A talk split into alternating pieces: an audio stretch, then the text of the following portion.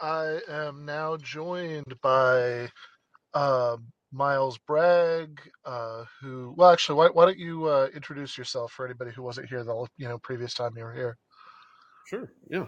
My name is Myles Bragg. I'm a community defense activist and a media journalist based out of the Twin Cities.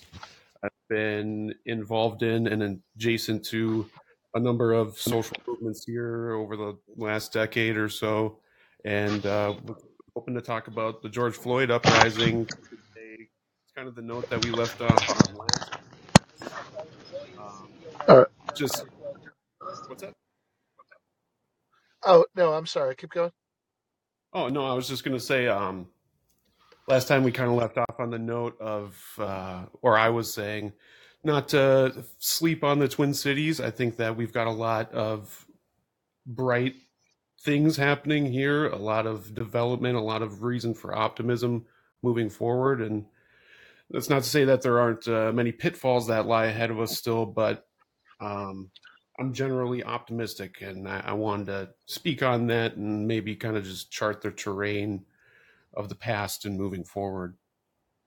Okay, fair enough. Well, um, yeah. So I, I wanted, you know, I think there are a few different places we could, you know, we could start this off. One reason I was interested in uh, having you back is that, you know, I, I think you're somebody who probably does see, um, you know, certain things, both in terms of, you know, goals and strategies and all of that stuff. Um, you know pretty differently than than I do. You know, you're an anarchist, uh, although obviously there's a lot of sort of shared goals and values there. So which actually helps make it a more interesting uh, conversation. So you know, there are a few different ways we could kind of um, you know we could start this off, and I do want to hear about the work that you're you know that you're doing there but uh, you know when we were communicating with this about this in advance and uh, over on uh, on DMs, uh, you know, you'd um, you know you'd kind of mentioned the uh, you know the Van Gogh incident uh, as uh, as one possible entry point. We don't have to spend a lot of time on that uh, mm-hmm. since I, I don't think either of us are you know sort of um, like necessarily like deadly committed to a certain position on that. But but I am curious about your thoughts on that. Sure. Yeah, I mean, I I guess I'm interested in it insofar as the the spectacle of the action itself breaking through to the larger mainstream um, and kind of permeating just a lot of different areas of normie life. You know, less politicized people are are speaking on this and discussing it. So to that extent, I, I, I weigh on it in support and in with solidarity with those activists and particularly with like the the videographer that was there to just mm. film the action and then the repression that he dealt with afterwards uh, the intimidation he was arrested and then later released um, so yeah i mean I, I, like you said i don't, I don't have a, a particularly strong opinion on it and i'm not going to die on any hill but I, I think that the action was successful in that it called attention to the larger issue of climate change and it kind of really puts into perspective for for some i think like well what matters most to us?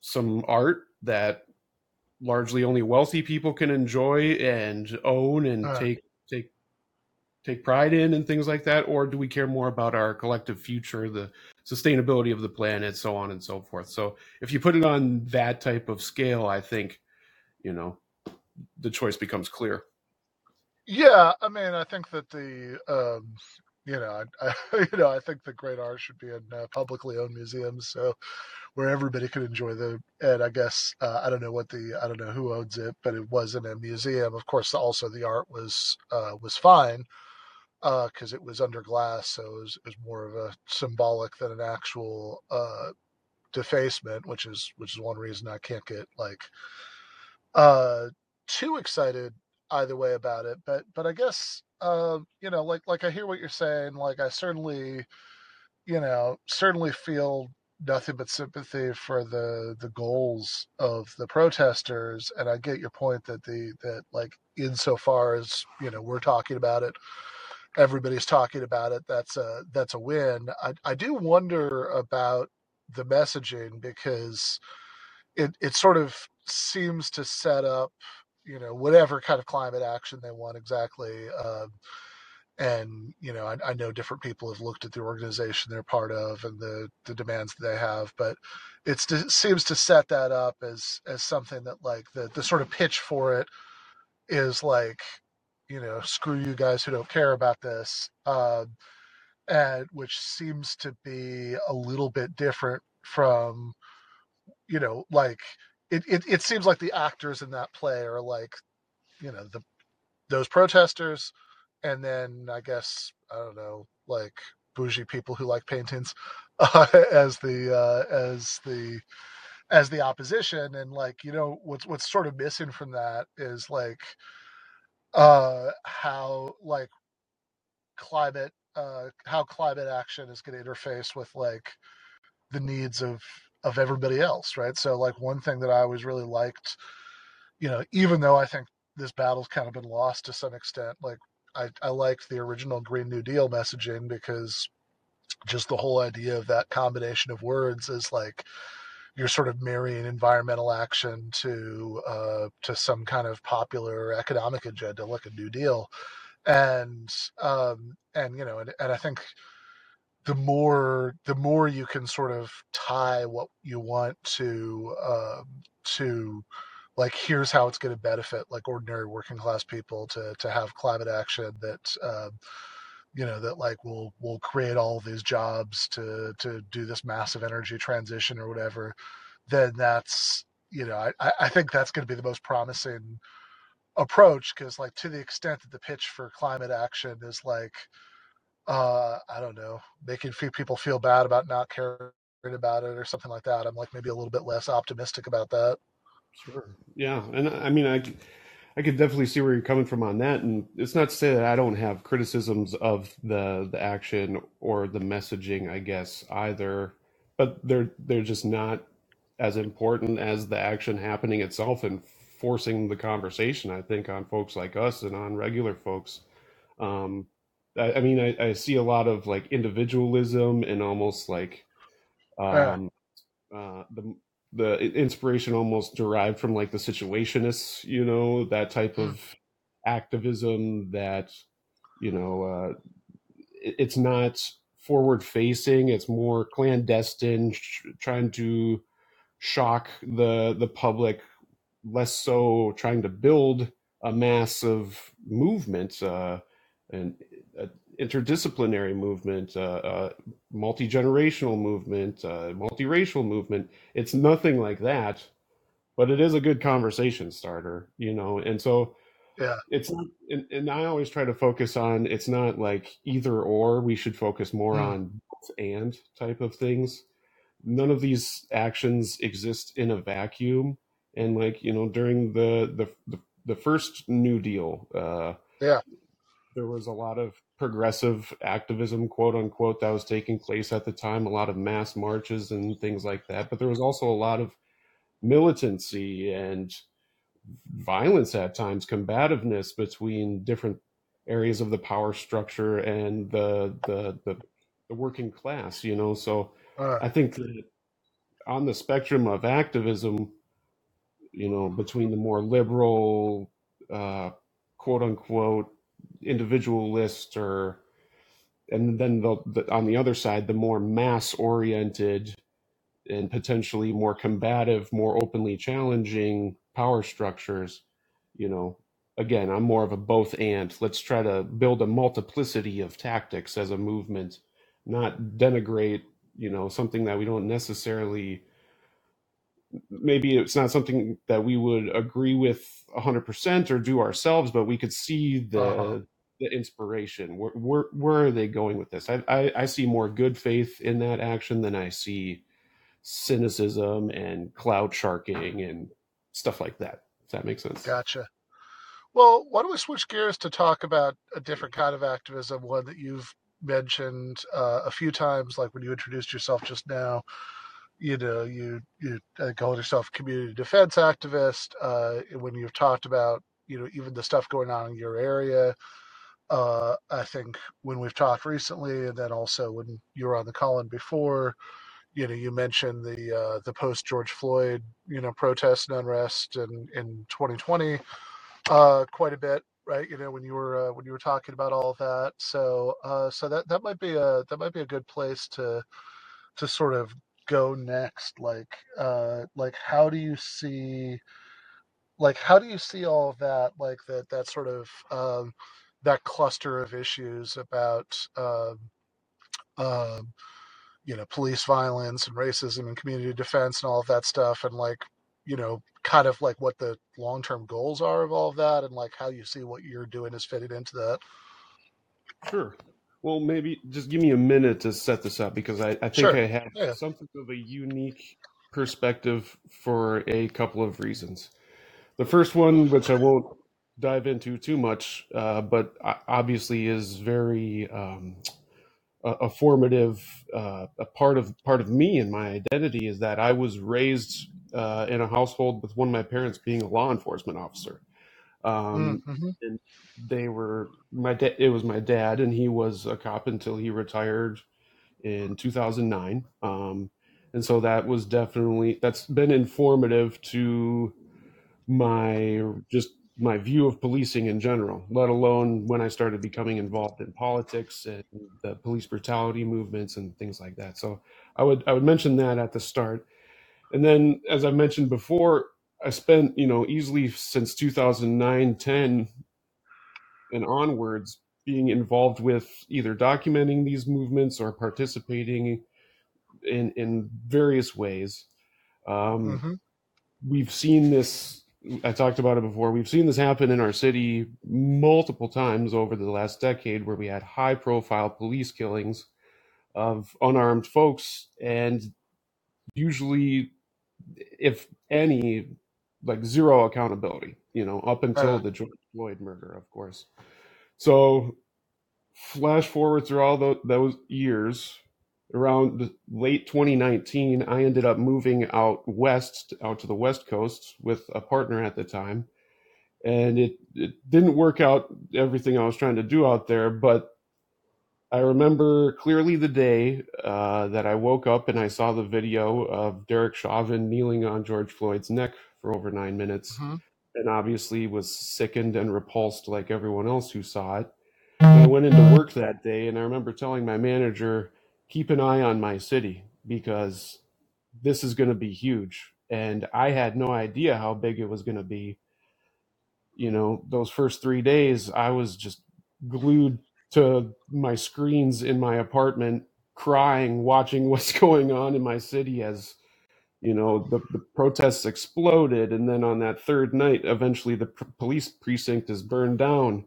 And to see this, these, this symbolic act of resistance culminate in such joy and celebration and the the overwhelming feelings of positivity and possibility that were just you, you, you could cut the the the atmosphere with a knife and everyone in town was just I, I was talking to people and there was just an unparalleled feeling unlike any other before you know and Mm-hmm. the the way that other cities took from this example all the way out to the middle east across the world you know it, it blew me away and it was honestly you know it was a week after the murder that i decided to break my lease and move back home um, so i moved back home and I, I made it back before the end of june and trying to reintegrate myself into the movement at that point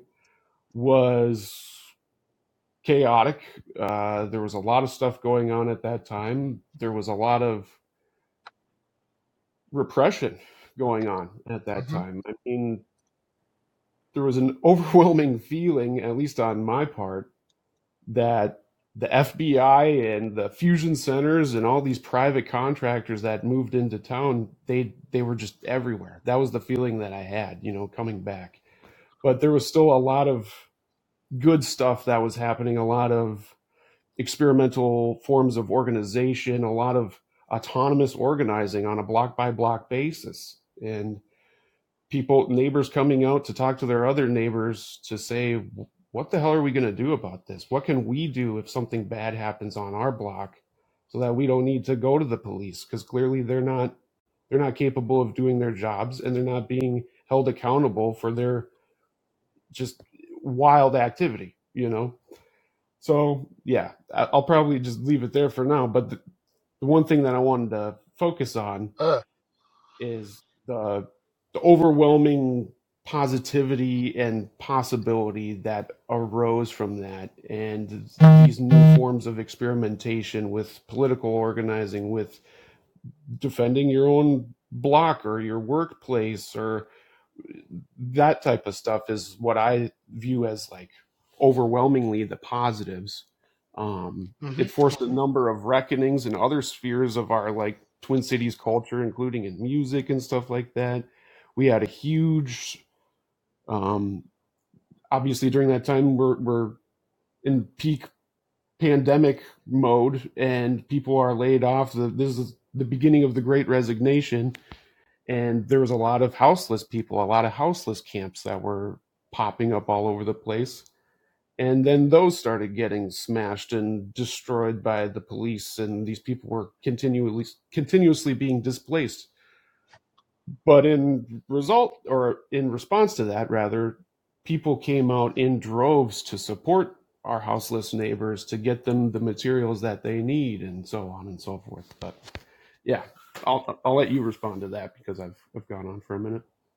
Yeah, no, that was really interesting. I mean, like, look at, so, okay, so there are a couple places that we could take this, but I'm just going to take it one at a time. Looking back at that, that moment, that summer, like, I guess when you talk about, uh, you know, forcing, you know, reckoning and, and cultural things, you mentioned music and like, that seems like you know unfortunately kind of the uh the place a lot of that stuff ended up going right? Because because uh the you know it seems like all of that energy uh that that was that was released by by the shock and outrage about that murder did not you know i mean i'm i'm not speaking to the city here you know much more about that than i do but i mean like in terms of like american society in general uh, you know, didn't lead to uh, didn't lead to very much uh, in terms of like changes to how policing worked. I mean, a little bit uh, in some places, I, I but might take a little bit of issue with that. I mean, for for a okay. moment we had the city council actively Since debating the question of should we disband and our, abolish our our police department, I, I think that was do you, do you think there was ever a one percent chance that was going to happen? Likely not, no, particularly given the makeup of the council. Uh, sure, but I mean, it still was forcing this question into the the the, the highest echelon of our our regional decision making structure, you know, and there was a lot of reasons why I feel that that power that we were talking about, that eruption, was dispersed and diffused over a lot of different areas.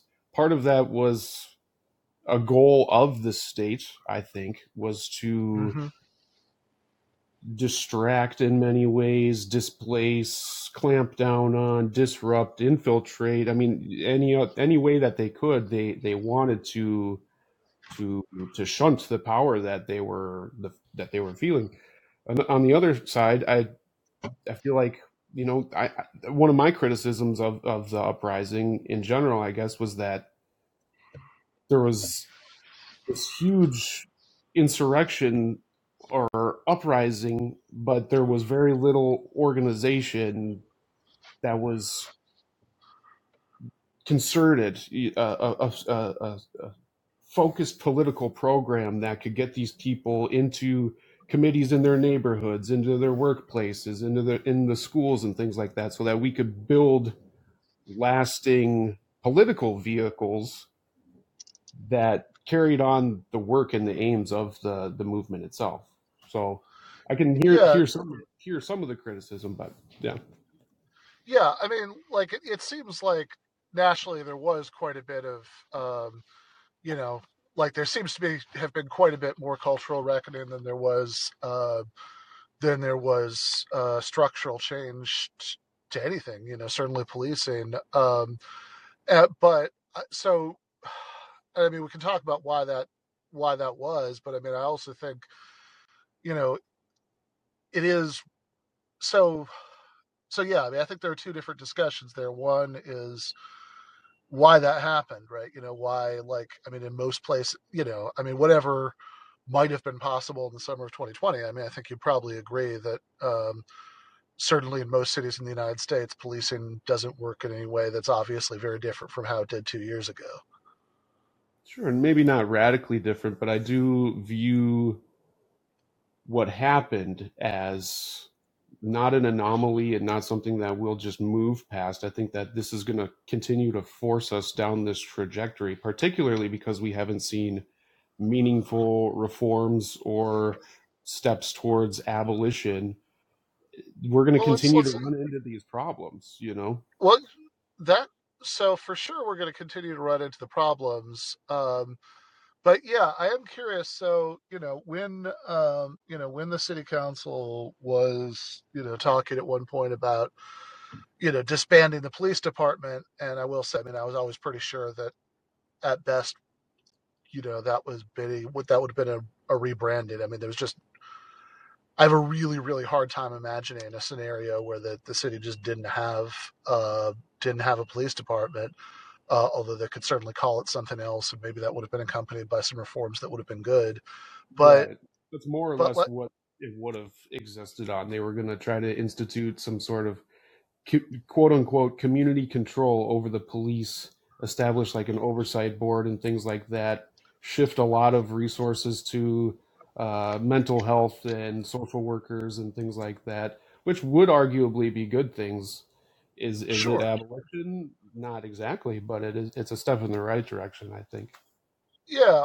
Um, I mean, I agree that a lot of those would be good things. I mean, I, I do think that sometimes when we talk about um, healthcare and social workers and stuff, um, I think that you know, I mean, yeah. I mean, I, I think it would like I am all in favor of, of more money for all of those things. Uh, I do question sometimes what that would actually look like in terms of um, in terms of uh, of those people call being called into certain situations, and uh, and I also think that uh, just shifting around. Uh, I'm also not sure how much you could do at the local level, just because like if you're just shifting around resources from different budget like municipal budget lines, I, I think a lot of times that's even in really big cities, that's less than a lot of people think it is, and um, you know I, I don't know I I, I think. Um, you know, I want to know like, all right, are these like, uh, are these like, like, uh, social workers who are actually like public employees? Is there like a contract, whatever? But uh, we get into the weeds of all that. But yeah, I broadly agree with you that like the kinds of things you're talking about would be good things, you know, would be steps in the right direction. Uh, but, I think maybe an, an interesting place to sort of sort of get to, you know, in, in the last little chunk of the conversation today, which is certainly not, you know, going to be our last one. Uh, but is is what you know like what that right direction is. In other words not just like because because i suspect that you and i are probably going to dis going to agree much more than we disagree on like what would be positive steps if they happened. Um like look if there was that you know like an oversight board that was like a real oversight board that could actually like you know fire cops and stuff like that that would be good you know if if you uh if you had more resources invested into public health and addiction services and all kinds of things that you know sometimes uh, that you know um, to to try to minimize the number of situations that armed cops are involved in. That would be good. But but but I think you know getting into the long term, and I mean this this does really in some ways get to the core of why I wouldn't call myself an anarchist. Um, think like I guess I I tend to get really frustrated when I hear uh, when I hear language about like abolition because you know maybe maybe I've just talked to the wrong people or I've just read the wrong people, but I never feel like I have a good sense of what that actually means.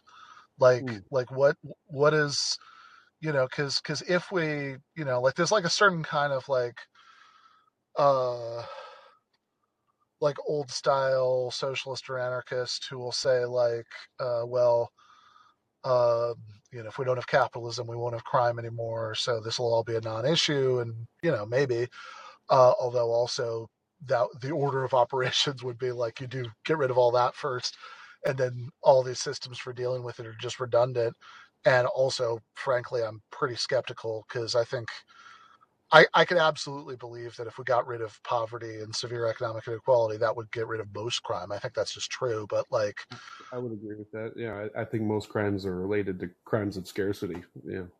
yeah, yeah, I think most crimes are. I don't think all of them are. I think that like interpersonal violence happens for all kinds of reasons, and and I don't I don't think I don't think it'd be hundred percent even in the sort of like uh, you know advanced communist utopia of the 23rd century or whatever. But in um, but like also the question to me and, I, I, I guess i guess let me just set it up this way before i throw back to you um, and then you know probably close out with some of your thoughts about this but like is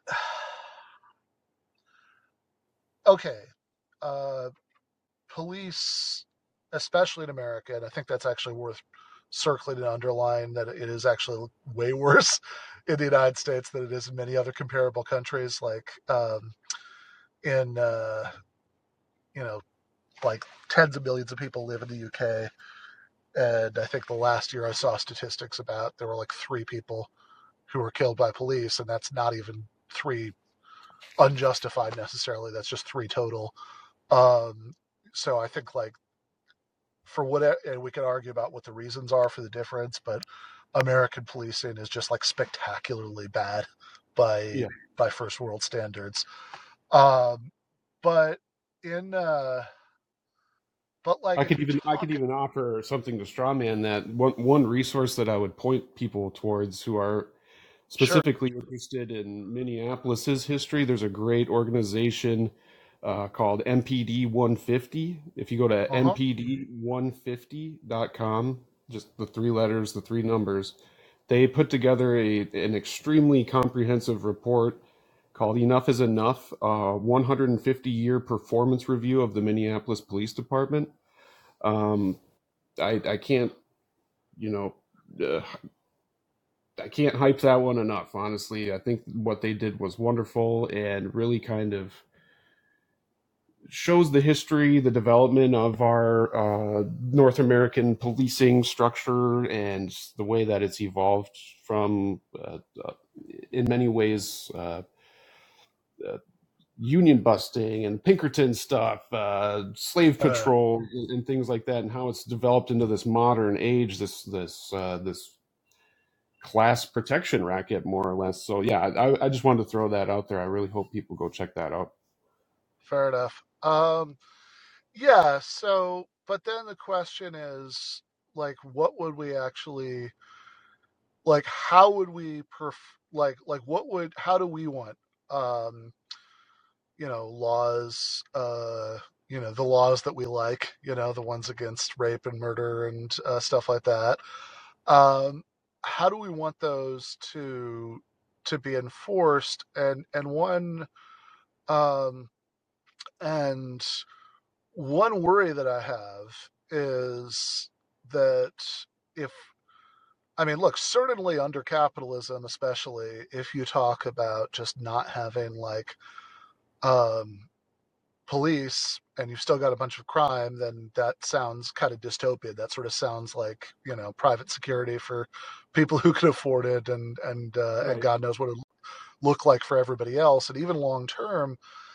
uh, you know, I do, you know, when I hear this phrase about community defense and stuff like that, I do worry about that a little bit. Just sort of not having some kind of publicly owned professional entity, uh, whatever you want to call it, you know, that is uh, that's responsible for uh, enforcing those laws, you know, that we like. Uh, would uh, is that you know the um, if it's just that you sort of have like kind of informal community patrols or whatever, uh, sometimes um, like you know there you have in some ways maybe even less accountability and you have um, and and if you look at you know if you look at some of what's happened you know i mean they're just to name a couple of obvious names you know Trayvon Martin or Ahmaud Arbery you know were were were killed by uh, by people who were just like you know neighborhood watch types. Um so Yeah. you know And and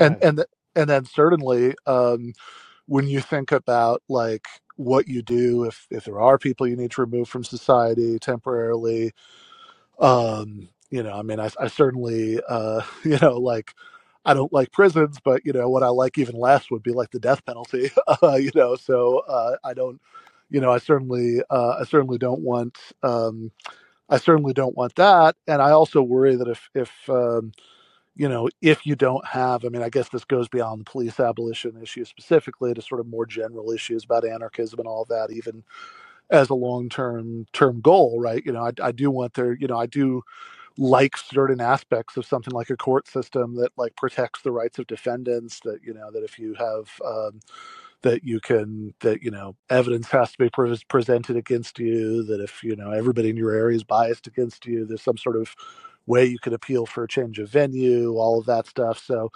uh, i know i just like threw a bunch of stuff um, okay. you know kind of against the wall at the same time but i mean like i i, I think probably enough to you know, give you a sense of the sort of bundle of concerns that I would have about all of that, and then maybe you could just kind of like spend a few minutes speaking into any part of that that you that you're inclined to for for maybe the last few minutes we have together.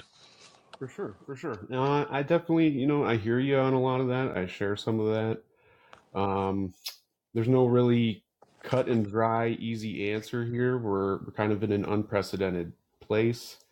Uh, I think that um, in terms of us evolving as a species, we're we're going to need to figure out our way out of this mess. We're going to need to take a good look at what does work about our judicial system, our justice system, which you know to some people is nothing. To to me, I think there are a couple things that we could we could keep. You know, um, and we're going to need to evolve and move forward. Do I think that reforming the, the and this is just my political analysis do I think that reforming the police department is going to come through the ballot box? Probably not. Uh, in, in many ways, I feel like we need to force the change. And to do that, we need to experiment with these different forms of, you know, organizing, uh, policing our block. I hate to use that term, but like defending our, our neighborhoods, our, our workplaces, our schools, but to, to stress with that organization that we need methods and programs of accountability, transparency, recallability, because otherwise we might just end up, like you said, recreating a neighborhood watch, a, a vigilante situation, or you know, and that doesn't displace the police at all. If anything, that that aids them. You know, so it's a fine line that we need to walk and it's going to look different in every locality. I can really only speak to how it might happen here. Um, i think you know one of one of the other things that happened post uprising I, I mentioned loosely about some of the blocks that were organizing on an autonomous basis. They weren't talking to nonprofits. They weren't talking to the city. They were talking to their neighbors and they were taking care of each other you know? That's that's more or less what i want to see. And i think that you know to kind of quote buckminster fuller almost in order to change something you got to build the new model that makes the old one obsolete right? Right. i think by building something and by not falling into those pitfalls that we mentioned. We need to be open. We need to be accountable. We need a mass movement. We need the, we need more people. The more the better. The the more transparency the better. So we create buy-in you know? Um there were other like uh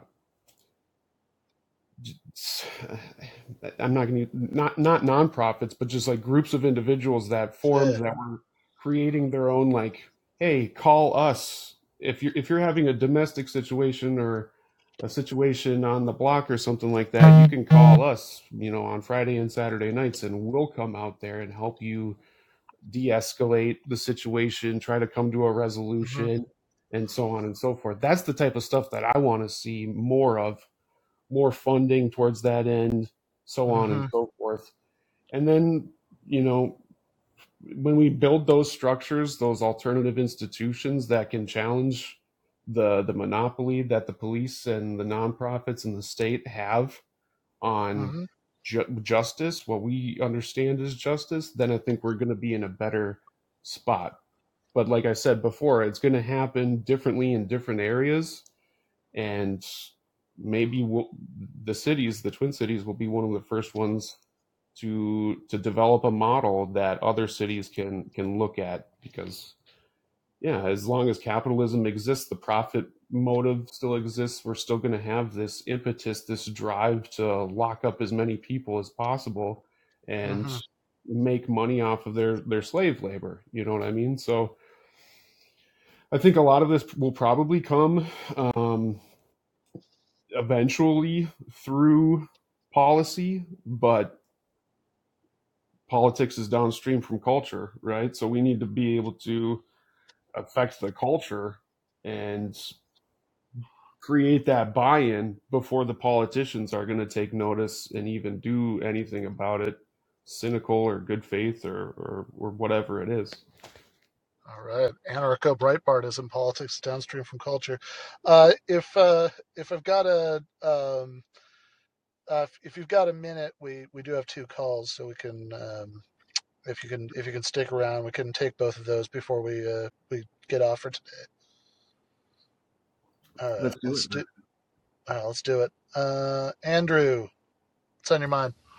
Hey Ben, hey Myles. Yeah, I think um, community, you know, community protection or community defense, um, along with other forms of community sovereignty, something I'm very interested in.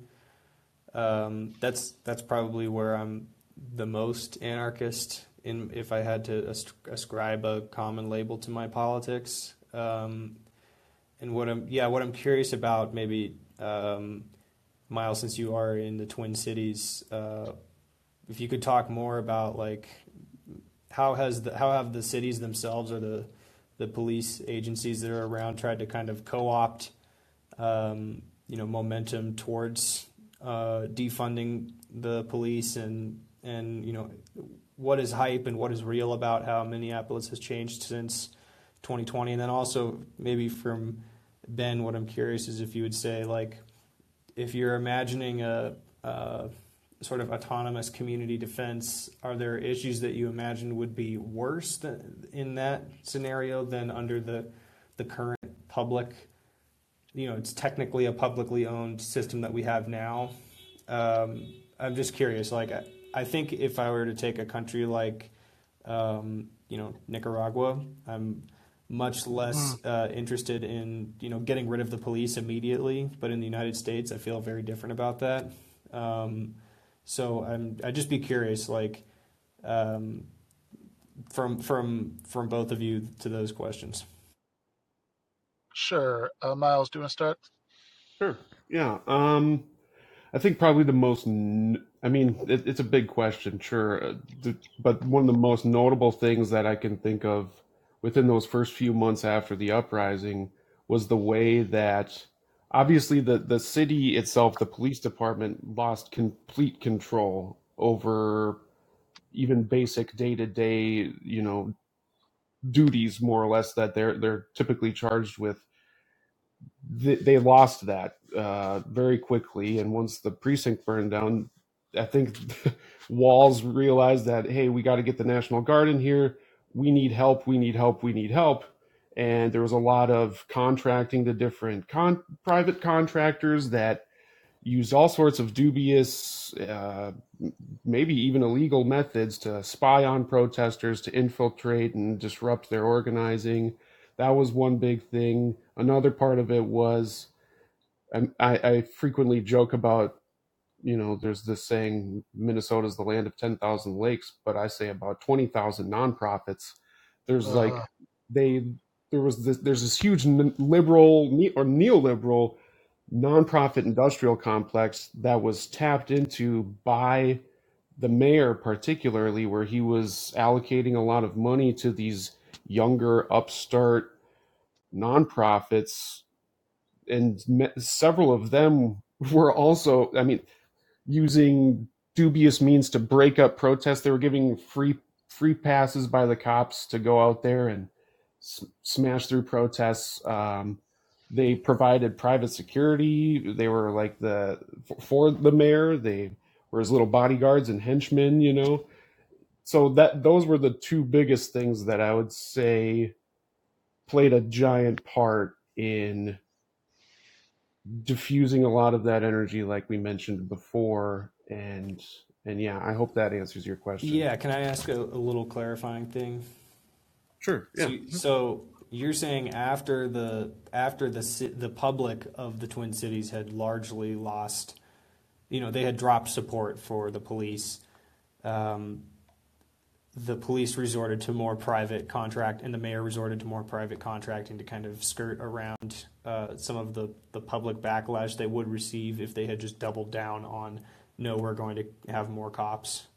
Yeah, a hun- a hundred percent. And it, I mean, there was a lot of sleight of hand with the messaging that was going on, and like we mentioned before, the things at City Hall, the this idea of can we institute some sort of community control over the police, you know, the in ways that they've done in the past that have always ended up being toothless, and uh, the cops always end up getting their way. There's there, the, the police union.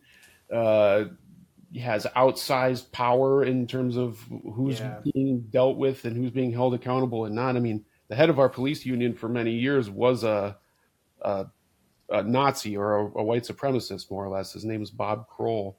And that guy Mhm. was elected time and time again, you know, by the, his own peers, you know. So there was a lot of it, it worked a little bit differently than I would maybe if if this uprising had happened in, you know, Fort Worth, Texas, or something like that. I could see the the response being much more just heavy handed and no, we're going to stop the crime and lawlessness because we're going to stop the crime and lawlessness. But here it was like diffused through a lot of different like messaging and, like I said, sleight of hand, different tactics and things like that. And then one other thing that I should mention really quickly is that just over a year after George Floyd's murder, there was another man that was murdered in uptown Minneapolis in a parking garage. His name was Winston Smith. That spawned uh, more weeks of protest movement down in that part of town. And then uh, one night, uh, a, a, a guy comes crashing through the protest, the vigil, with his car, and he kills a woman, Deona Marie. Um, Yeah, I remember hearing about that. yeah, so I mean, like th- these cycles only continue to perpetuate themselves and spin themselves out, you know. So yeah, Yeah, I, Yeah. I, sorry, real quick, I'll, I'll get off here in a minute. I Yeah, just no, still no, wanna- please, please, please. Yep. Yeah, Ben, if you still have a minute to answer my other question, I'd still love to hear. But I, I, I was at a lot of the protests in Seattle, and we experienced a lot of very similar, um, like, kind of shifty messaging um, from the city and the police department while they were, you know, speaking out of both sides of their mouth um, and doing, um, you know, very, um, very contrary things to what they were saying to try to placate the public and still diffuse the protest. Uh, so I guess real quick, and we we we had another caller uh, who dropped out. I'm not sure if that was on purpose or not, uh, but if you do want to get back in, we can quickly take your question at the end. But um, I, I do just want to answer Andrew's question, and uh, I, I guess maybe just succinctly say like two things about that. One is, yeah, potentially, right? If you don't have like a, you know, like publicly owned entity where people's job is to enforce these things, but enforcement is like diffused in some way. Uh, it's a little hard to evaluate uh, whether like what the advantages and disadvantages that are because oftentimes, frankly, it's just incredibly vague, and so it's it's hard to kind of like wrap your head around exactly what's being suggested.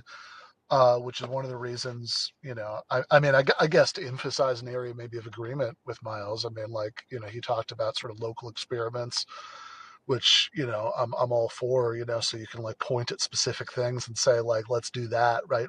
Which then you can have like a more interesting discussion about it, right? Rather than, um, oftentimes like where I get really frustrated about conversations about abolition is that I just don't know exactly what's being proposed, right? Like if you, um, like this is a police abolition example, not a prison abolition one, a, a prison abolition one, not a police one, but like, uh, for example, when raising similar concerns about prison abolition, uh, several people recommended I read Angela Davis's book about it, which you know has has lots of good stuff in it. But like the last chapter is the one where she's finally like, okay, what's the alternative? And then she doesn't really talk about it, right? You know, she just kind of uh, like it's it's a little hand wavy at the end, right? You know that we don't really get to hear what the alternative is, so it's very hard to assess that.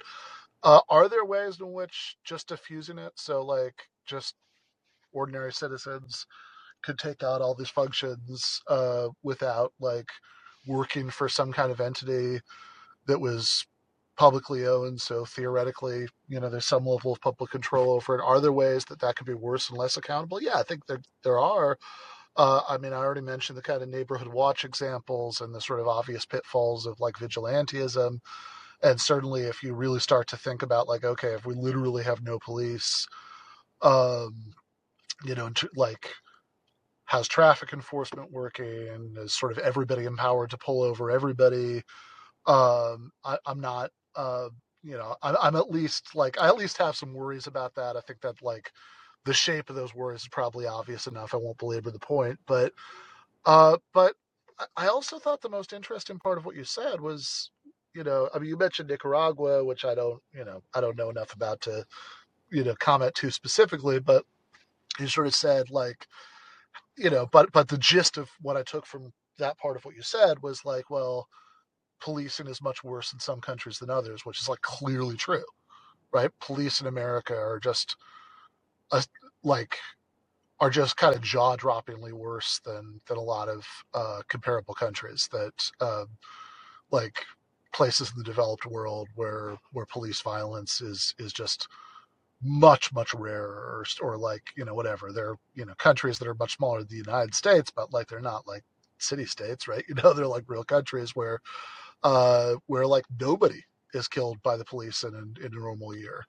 Um and and I think that this kind of takes us to like a big question about okay, why is it that the United States is so bad? So Myles earlier mentioned uh, a sort of historical argument about American policing, and, and I'm not going to dismiss that. I think there might be something to that, but I also, you know, that like in terms of like earlier institutions that influenced it, but I also think that part of the answer is just like people like uh, reading people like Cedric Johnson, uh, you know, very convincing about this.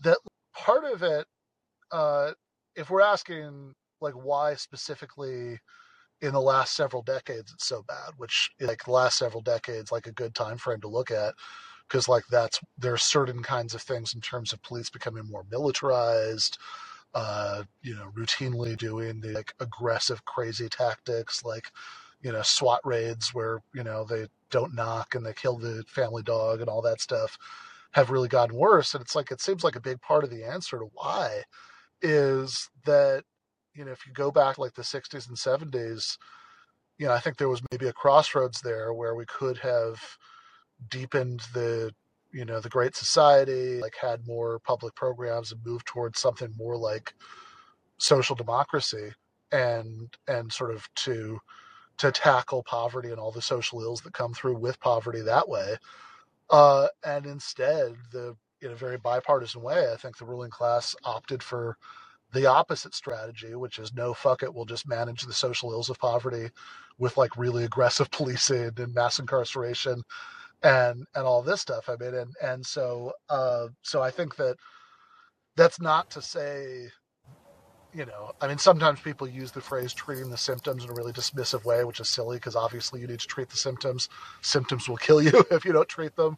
But like, uh, but but I think, you know, and I think this is an area of broad agreement maybe between me and Myles from earlier in the conversation, uh, is uh, is that it's a lot of times this stuff is, you know, I mean, you know, he said culture politics downstream from from culture. I mean, I'd say an awful lot of the time, uh, politics and uh, certainly stuff like local law enforcement is downstream of much bigger issues about how material resources are are distributed in our society, right? So it's like, and, and none of this means like people shouldn't pursue like local reforms that would make policing not as horrific as it is right now. Of course they should, but like, I do think that, um, you know, I, I do think that like just sort of addressing the stuff on the local level oftentimes misses the sort of like massive societal things that I think are upstream of why policing is is so bad in the United States.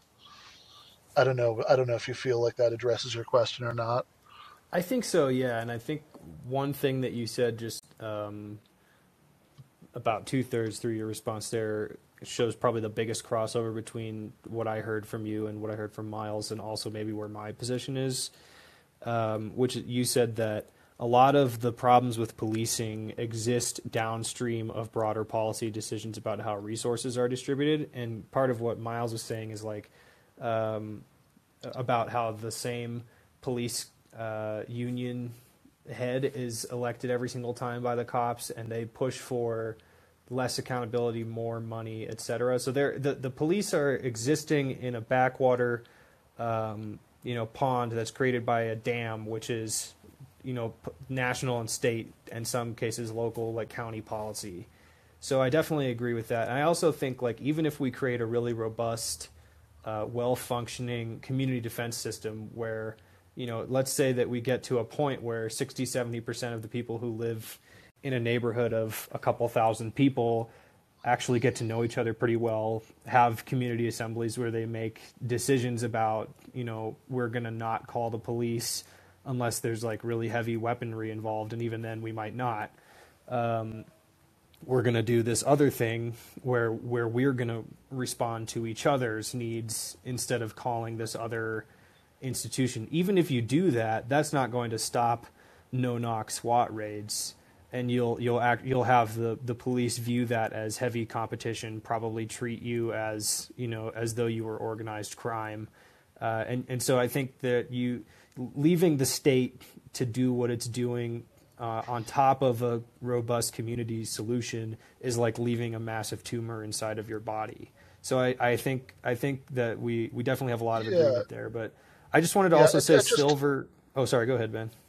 Oh, I was just gonna say, just to just to jump on that point, um, like, I, I also, you know, I also think one thing that like is really really worth emphasizing here, just to go to the point about how how much this is downstream, some of those larger issues about how material resources are defended are are distributed in our society, is that police in different areas act in really different ways. Like uh, the relationship that you know that people in like a poor neighborhood in Minneapolis have with the police is just like radically different from the relationship that people in like some affluent suburb have with the police, right? That they, uh, be, you know, because again, it's it's a system for you know for sort of um, it's it's this really like brutal, heavy-handed system for managing so social ills that come out of uh, out of out of poverty without actually helping people with the underlying thing.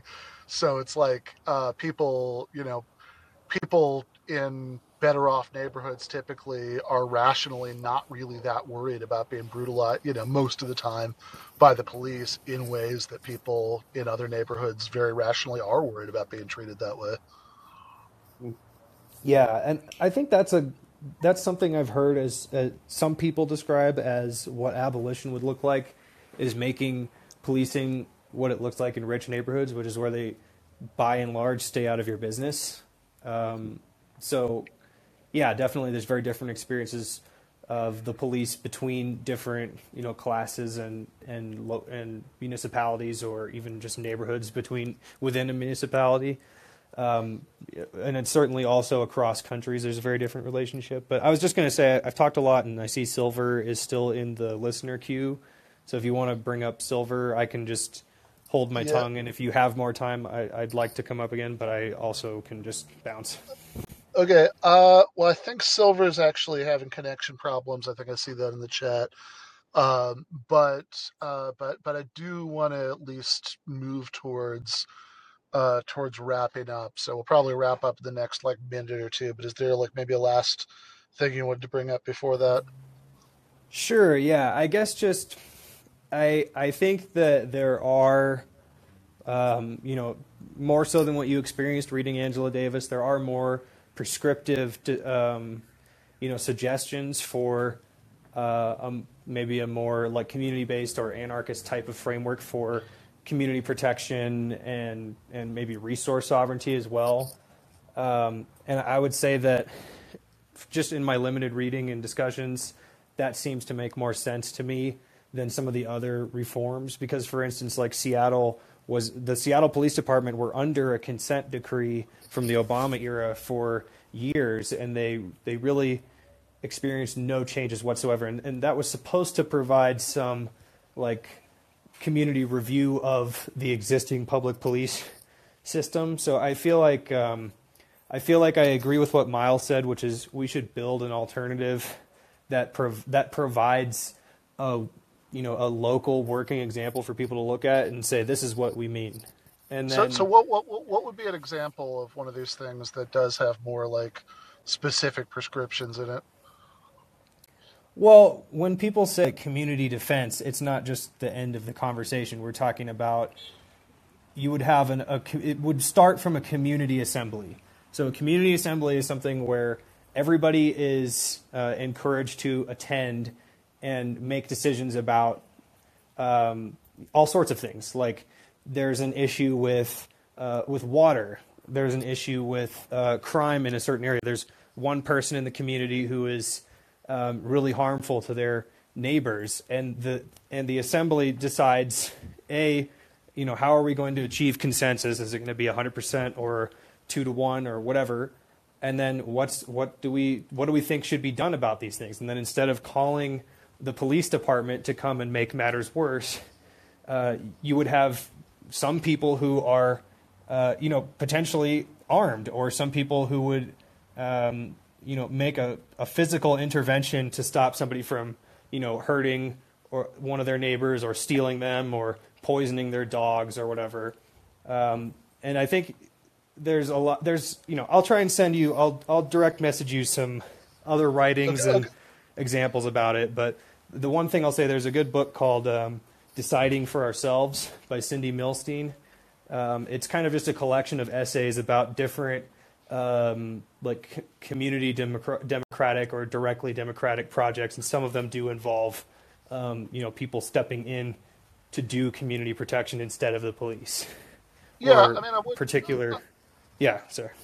yeah, I will say generally speaking when I'm I'm directed towards like either abolitionist resources, like there's a website called like five five to to abolish or five steps to abolish or something. I might not remember it exactly, but people used to link this to me all the time. Uh, or um, you know, I gave the example of Angela Davis before.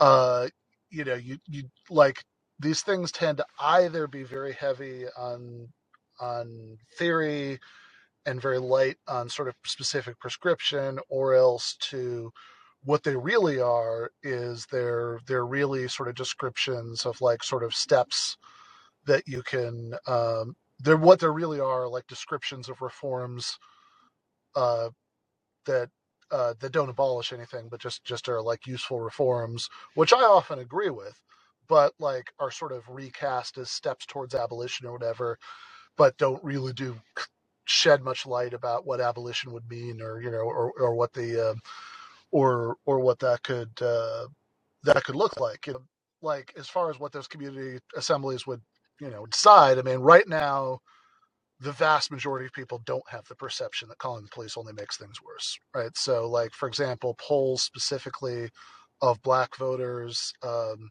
when they give them the options uh, do you think the police presence in your neighborhood is too much too little or about right uh, the um, you know the the least popular option is always uh, is always too much. Uh, which is not to say that you know people who answer that way might you know uh, might not also think police can be racist and abusive and all those things that we know that they can be. but uh, but that I, I think I think I think a lot of people, even in demographics that we see as the most victimized by bad policing, do do see that as a necessary thing. So I mean, like in the, I'm less interested in the sort of uh, consensus process of community assemblies or whatever than by what the sort of you know non-calling the cops uh, solution looks like, how that would be different from just having a sort of armed neighborhood watch. Um, those are you know, and, and I and I think I'm I, I think if you want to sort of win more mass support to that kind of program, you know, that would be th- these are the questions to uh, you know these are the questions to have good answers to. But uh, I do like um, I do like what uh, what Myles said earlier about you know local experiments, sort of you know increasing the uh, the the buffet of options to choose from in terms of like what people can advocate elsewhere because they have like specific things to point to. Uh, I do like some of the specific reforms that he mentioned, uh, and this was a really interesting conversation. So, uh, Myles, do you want to do you want to have the last word before we go?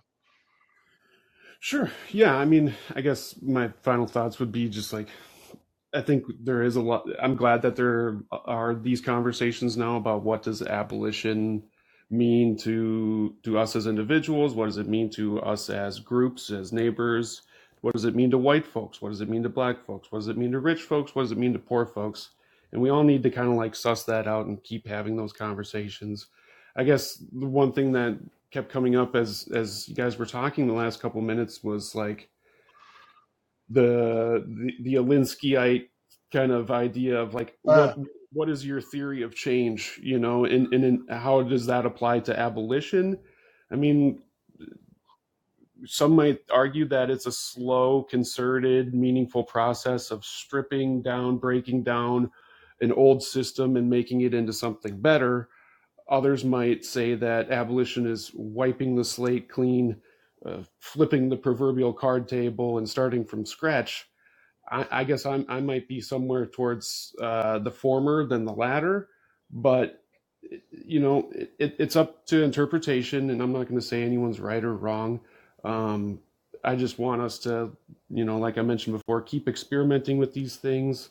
Um, try to develop models, transparent ones. You know, do do the post mortem if it doesn't go right, and share that with others so that people can see that and move on and so on and so forth and just keep engaging keep trying to build a dual power that challenges the state's authority you know and, and keep trying to build inroads to other movements and other walks of life you know the the police uh, reform or abolitionist movement is intimately tied to the movement for economic justice which is which is intrinsically tied to indigenous rights and to environmental justice and things like that so we shouldn't be we can't treat these uh, forms of organization or any of this conversation in a vacuum. We need to figure out how to marry these things together, I think. And yeah, that, that's what I would leave off on. all right, fair enough. Uh, thank you so much for coming back on, Myles. Hey, thanks for having me, Ben. Have a good one. All right, you too.